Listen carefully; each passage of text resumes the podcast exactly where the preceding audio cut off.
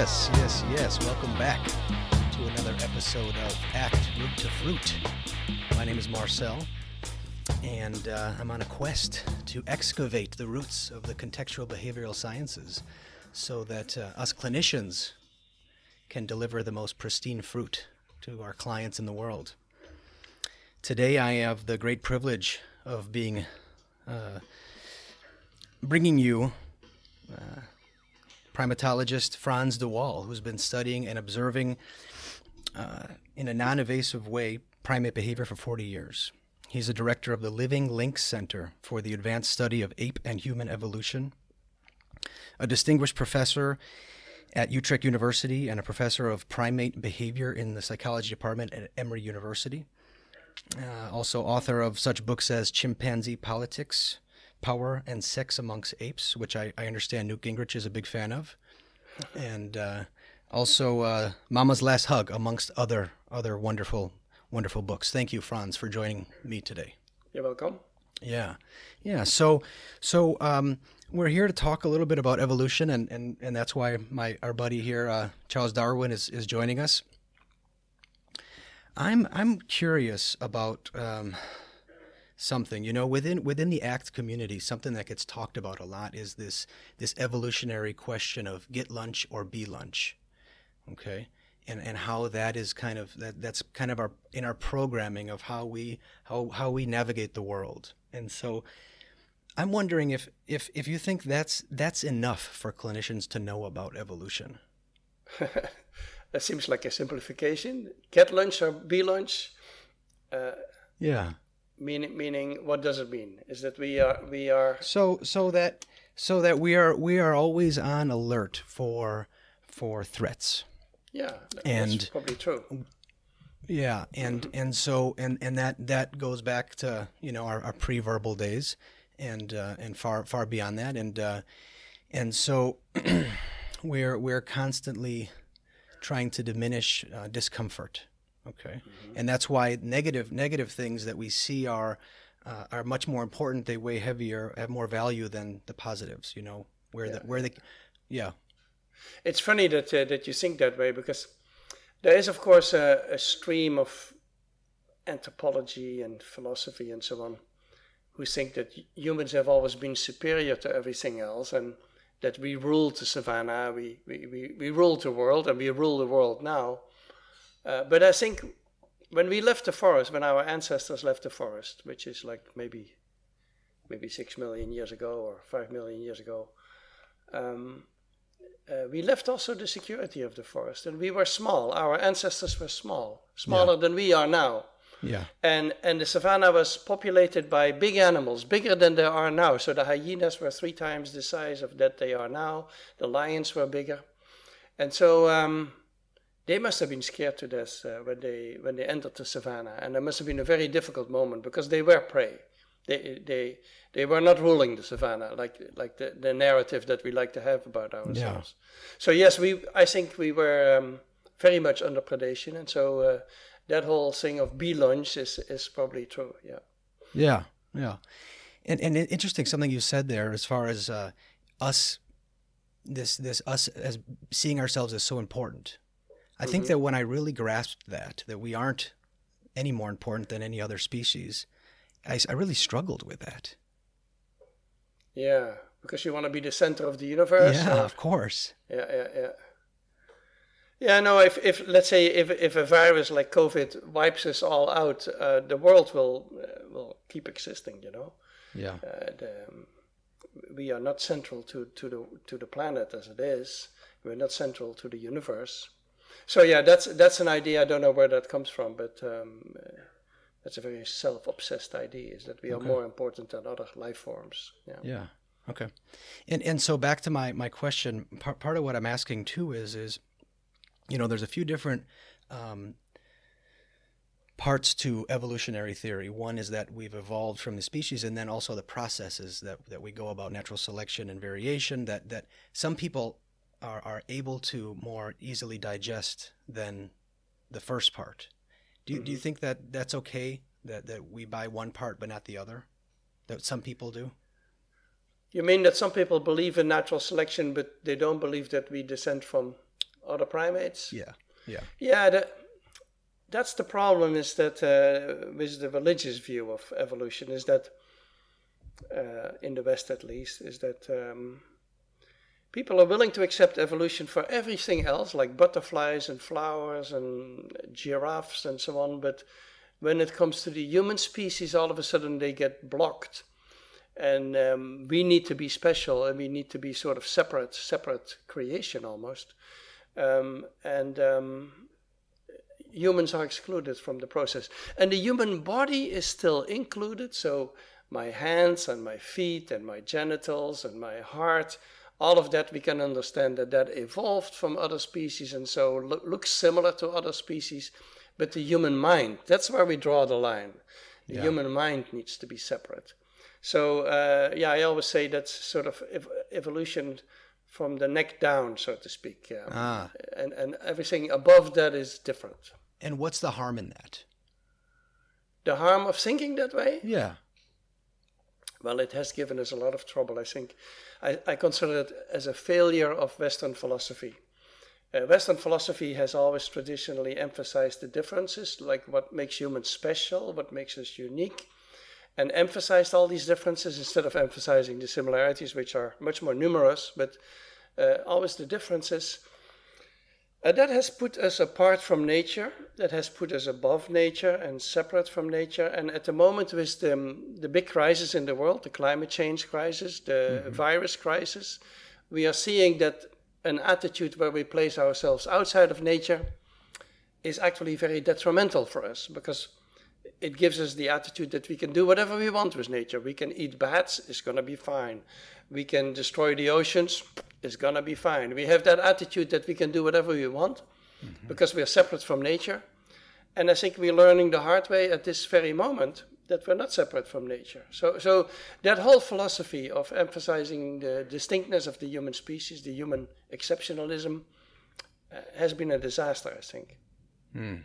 Okay, yeah, I appreciate that.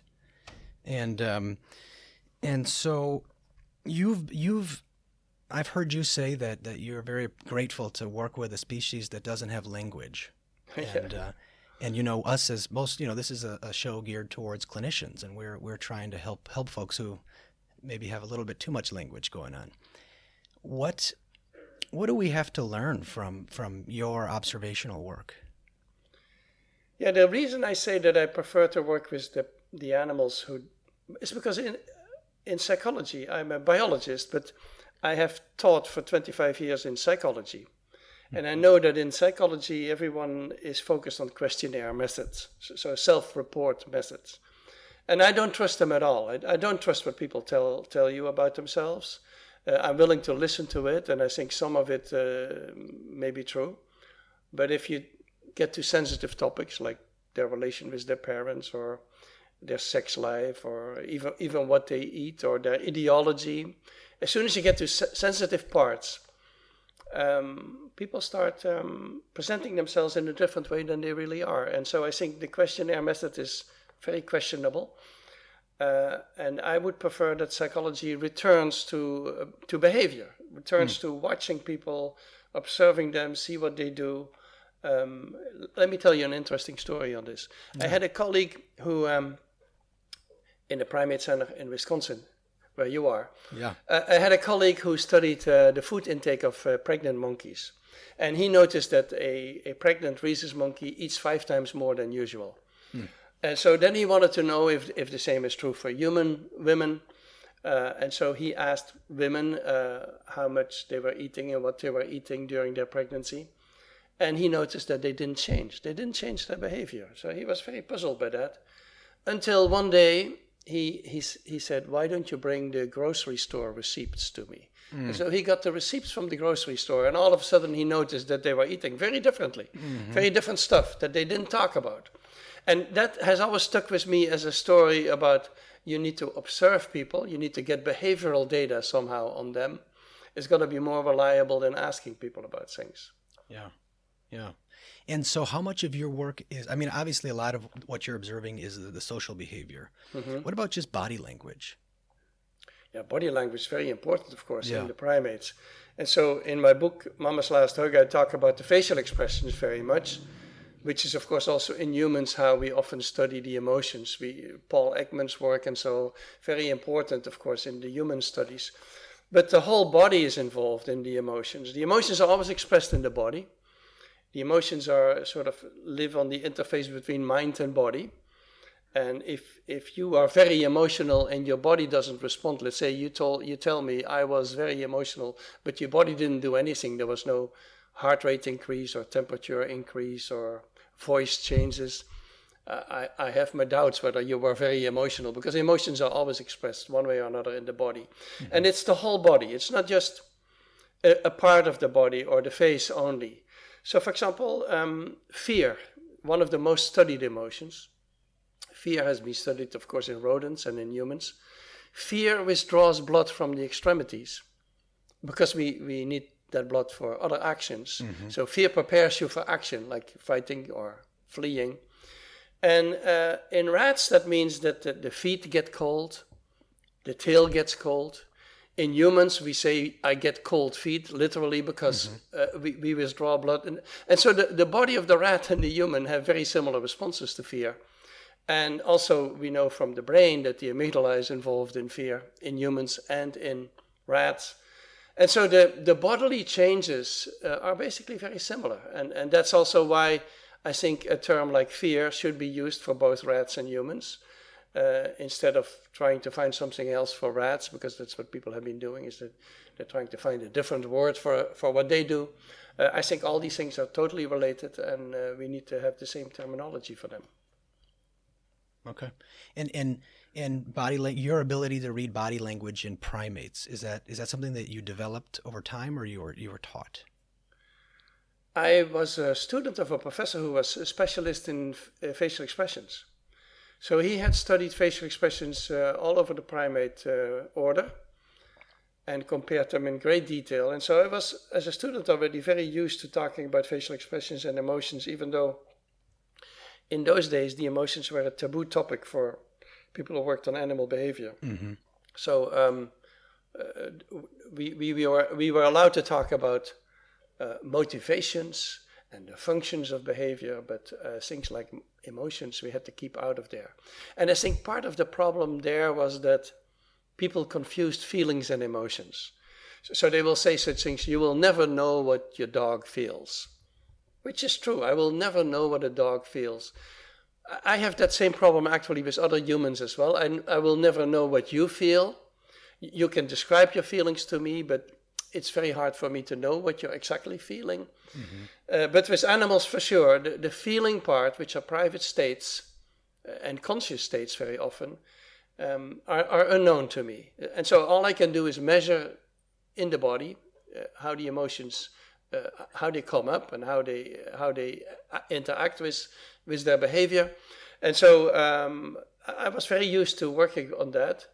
Uh, the facial expressions and the body language, we have ways in ethology of, of describing them. So, for example, mm-hmm. facial expressions in the chimpanzee, I think there's probably 25 or so that we that we have descriptions of, and photos and drawings, and and so then you say this is the silent bared teeth face, which is very similar to the human smile, let's say. So, okay. so that's how we work with these things.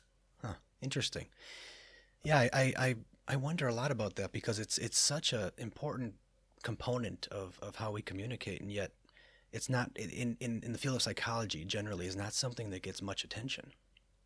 Yeah, that's unfortunate is because psychology has moved away from behavior. Mm-hmm. Psychology has moved to questionnaires, and so the, instead of studying behavior, they, inst- they study what people tell you about their behavior, which is really not the same thing yeah. for me. And yeah, so I think we should return to um, actually behavioral studies, and, and the, the best psychologists in that regard are often the child psychologists, the developmental mm. psychologists. They yeah. work with pre-verbal creatures, or yeah. at least um, the children even under five or so. It's better to observe them to, to talk with them, I think. And so the, the child psychologists have developed all these techniques which come out of ethology, which is a study of animal behavior. And so for the biologists like myself, that's a group of psychologists can, I can talk with because they have similar similar techniques, so to speak. Mm-hmm. Yeah. Yeah, the extent of, of uh, attention this got in my graduate training was a professor once told me, listen with your eyes. Uh-huh.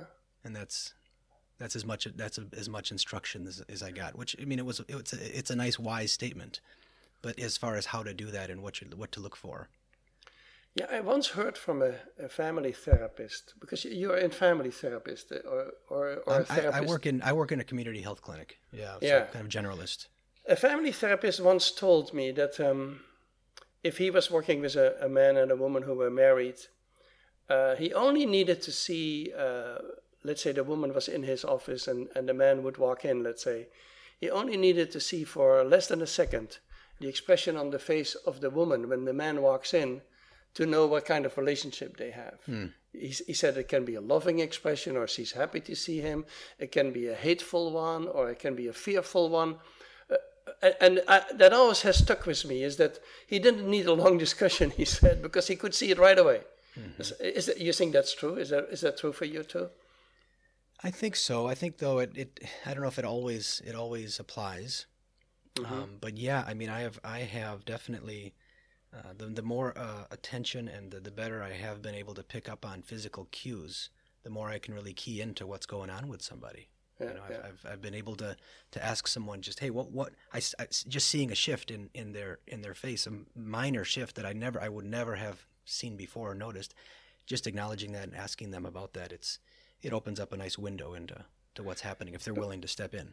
Because we humans are very good at masking our emotions, and so what probably happens, what he probably meant to say also, is that after that first second, the woman masks the expression, and, and you don't see it anymore. It, it's just mm. it's briefly there, yeah. and you have to pick up on it. Uh, because we humans we hide a lot of emotions, of course. Yeah. Yeah. Yeah. That's more and, so and, than you know, I think in other primates in other primates, they are more on the surface, although they're also capable of hiding them. So they sometimes, uh, sometimes you misjudge their emotions because they, they fake them or they hide them. Yeah. Yeah. And what are what? Um, can you talk some more about the primates hiding emotions? Well, they do it sometimes for deceptive purposes. So, for example, you may have, let's say, an old female who tries to get hold of a younger female to punish her uh, but the younger female is too fast, and then the old female will act very friendly and, mm. and to get her close, and then when she's close, he attacks her nonetheless. So, so that's a deceptive use of um, emotional expressions. That kind of things uh, okay. between males, it may happen also. Males, uh, an adult male may be very intimidated by another one and show a fearful facial expression, but then he puts a hand over it. Like we, we humans, we may put, put a hand over our face when we don't want you to see that I'm mm-hmm. laughing or something. Mm-hmm. Yeah. Yeah, that that's one that I think is so key that that should be incorporated more in, in the training of, of clinicians and therapists, psychologists is, is, is this, you know, the covering of the mouth. You know, there's a powerlessness there too. Uh-huh. You know? And well, uh, that is because you have more control over your hand than over your face. Yeah. Yeah. yeah. Our faces are not under full control. Yeah. And and what about what about sex differences in primates in mm-hmm. terms of emotions, hiding emotions, expressing emotions? Yeah, you know, in the um, uh, in, in, humans, of course, people often say that women are more emotional than men. I, mm-hmm. I don't believe a word of that. Uh, I think men are just as emotional as women, but uh, under different circumstances. So, so for example, uh, you look at men who watch a sports game, you will see an enormous range of very strong emotions. So it's not that men are not emotional, but it's for different reasons sometimes yeah. than yeah. when women.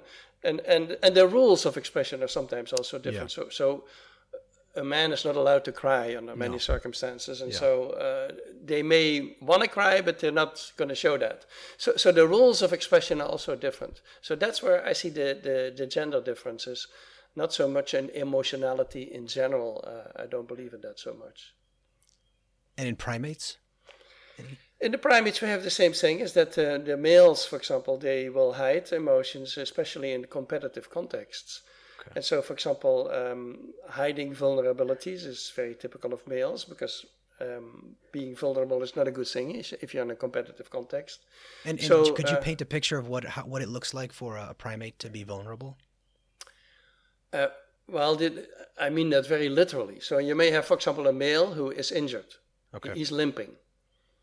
But as soon as he sees another male on the horizon, he will walk normally.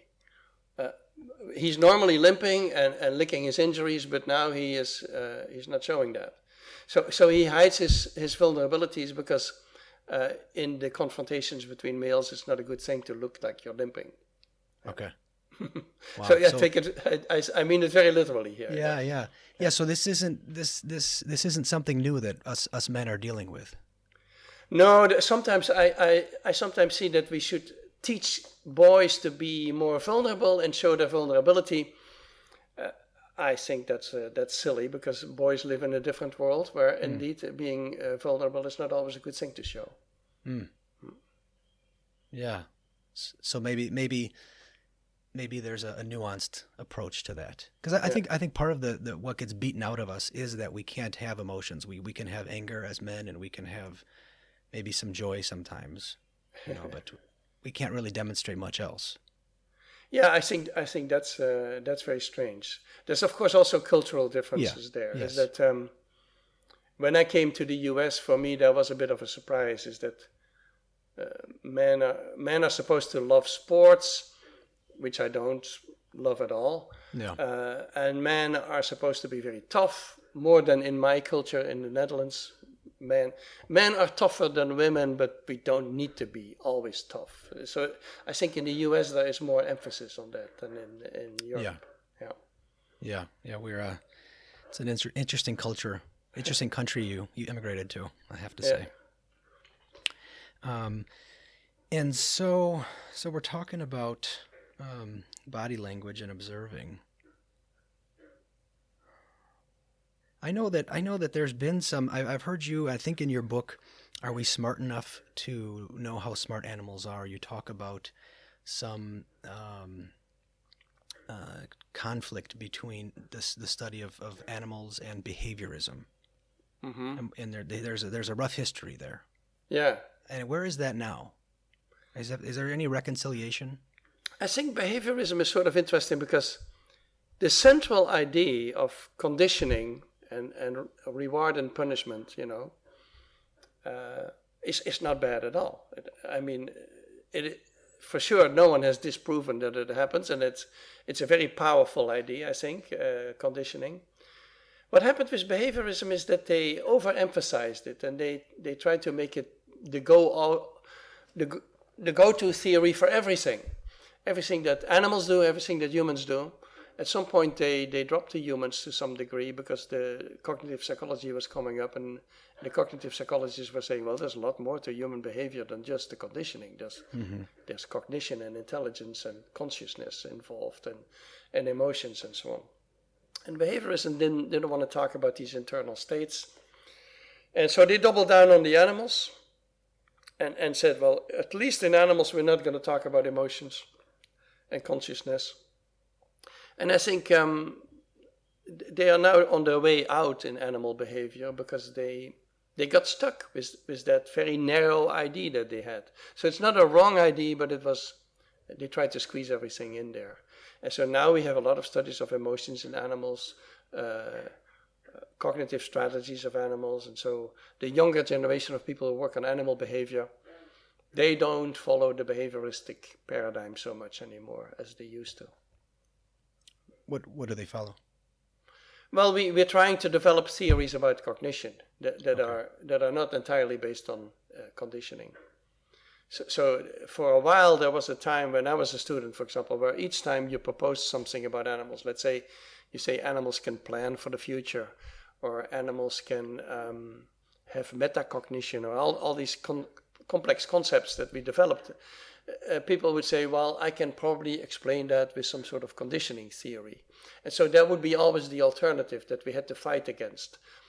But um, now we have reached a point, I think, that we don't fight so much against that anymore because it has been defeated uh, so many times. And so we don't take that argument so serious anymore. Okay, all right. And I'm wondering, you know, I'm, this might be a kind of difficult question to parcel out because your life has been so intertwined with with uh, with um, different species and, and primates. But I'm wondering how that has informed your view of, of humans and how you see your fellow humans. Well, I look at humans as primates. So I, I don't see humans I as meant, yeah, I meant non non-human primates. You know. yeah yeah, yeah I don't see Non-verbal. humans as uh, separate from the animal kingdom. I, I think we are animals, and and our cognition is animal-like, and our emotions are animal-like. So um, th- that has actually not changed. I think I've always looked at humans uh, more or less that way, and I think the more we know about other primates like chimpanzees and bonobos, the more we see. Uh, how much we are like apes. We're, we're just very smart. We're, smart apes.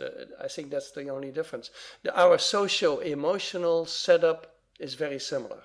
It's in the intelligence and in the language where we see the differences. Okay. All right.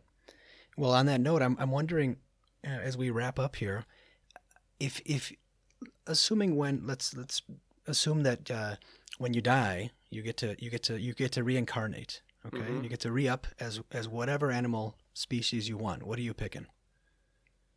I- I would probably want to come back as a bird. A bird. Yeah, I love the corvids, you know, the, the crows and the ravens and so on. Huh. That's maybe something uh, that would be tempting for me. Okay. It, it, it is, of course, an illusion, but we, when we look at birds, we see freedom, basically. Yeah. because they can move from place to place without much effort. Uh, and so uh, it is maybe an illusion, but I, I think I would want to come back as a smart bird, Okay. like a corvid. All right. And I'm wondering, I see a lot of CDs behind you. You're uh, obviously either an audio book lover or a music lover, both. What uh, What's the best concert you've ever been to? Concert. Yeah. I don't go often to concerts, uh, except for classical. No ones. performance. Yeah, I go to I, uh, Okay. classical ones. So, so the one of the most popular that we have in the Netherlands is called the Matthäus Passion, which is which is a a, a Bach pas, uh, pas, passion passion, which in, in Holland they always play in March and April. They play them for full churches for everybody, and and that's always very beautiful. So that that would be. But pop concerts, if that's what you mean. Uh, last one, I may have seen the Eagles or something. Okay. Right. that was sort of it was beautiful. Yeah, no, was, no, was not just yeah. pop. I mean, the classical counts Uh, as yeah. well. Yeah. And um, I'm wondering, uh, uh, what book are you taking with you to a desert island? If you can only choose one. I don't know. At the moment, I'm I'm into Murakami, so maybe one of those books. yeah. But I'm What's not that? sure. Uh, uh, at a desert island means you read it and you read it and you Yeah. many times. I, I'm not sure that that's what my goal is. Yeah. Murakami. Yeah. Okay. Um, and, uh, I think that there's a lot of a lot of good work being done to, to bring evolution to the to the to the pop. Speaking of pop, the popular uh, culture, and um, I see a lot. I see a lot happening there, and I think I think people are are are um, are absorbing it. It's, I think it's a it's a it's a buzzword right now. Yeah, it's interesting that the younger generation um, uh, accepts it much more, and so the acceptance of evolution is is increasing in this country. Uh, that has always disturbed me is that at the schools they would sometimes not teach it or teach it very poorly. Uh, I believe that's changing. So, th- so that's my optimistic view now is that it's maybe changing. Yeah, well, I hope so. I hope so. Uh, well, well, thank you so much for um, being so generous to, to share of your your your wisdom and experience with with us here at uh, the podcast. And um, um, if you are interested in in uh, reading more or learning more about Franz Franz's work, you can go to uh, his website. You can search his name, and you'll see the, the Living Links website. Uh, he has several books online, and uh, and uh, also a Facebook active Facebook page um, Yeah. that uh, that I recommend checking out. And uh, and if, if, if you're if you're also interested in in um, this, some this topic of evolution, especially as it pertains to health, health, uh, please check out my my uh, podcast, Honorable Evolution, where I talk to folks who are really wa- uh, ta- walking the talk and uh, and uh, and living in a, in an honorable way to themselves and, and the, the greater community. So, um, Franz, thank you. You're welcome. It was great. Thanks.